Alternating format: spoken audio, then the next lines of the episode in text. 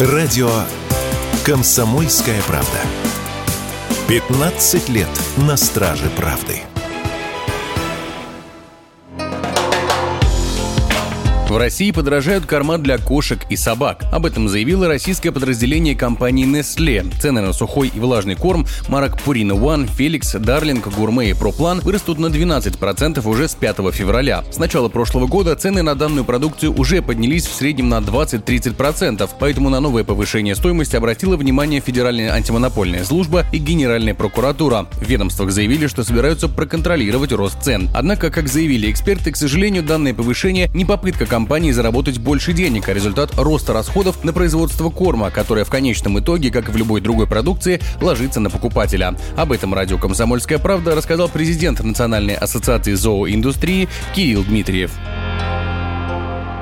все логистические цепочки нарушены, логистика очень сильно подорожала. Я бы не сбрасывал со счетов и инфляционные всякие моменты, связанные с тем, что все дорожает, и в том числе сырье, стоимость рабочей силы и услуги, оборудование, в общем, все, что имеет отношение так или иначе к производству кормов. Не стоит забывать и о том, что Центральный банк России очень сильно поднял э, ставку, и бизнесу сейчас очень тяжело с точки зрения доступности финансов.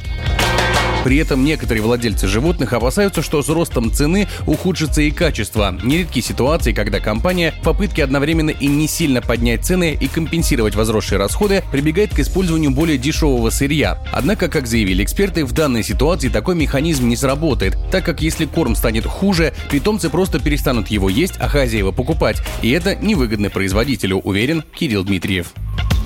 Нашими клиентами, потребителями является наш питомец, которого очень трудно обмануть. Поэтому если вдруг в консервах качество продукта ухудшается, то кошки, особенно кошки, да и собаки, начинают его хуже есть. И это сразу же видно владельцу, и, соответственно, так сказать, больше никогда не будет приобретаться данный корм. Поэтому в нашей индустрии все-таки качество кормов не падает. Возможно, есть какие-то не очень родивые, не очень добросовестные производители, которые изначально неизвестно, что что кладут в продукцию. Но если мы говорим в целом про индустрию, то здесь у нас с этим проблем, как правило, нет.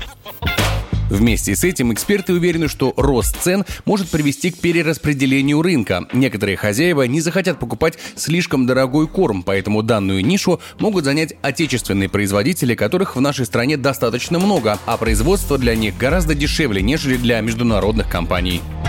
Егор Волгин, радио «Комсомольская правда».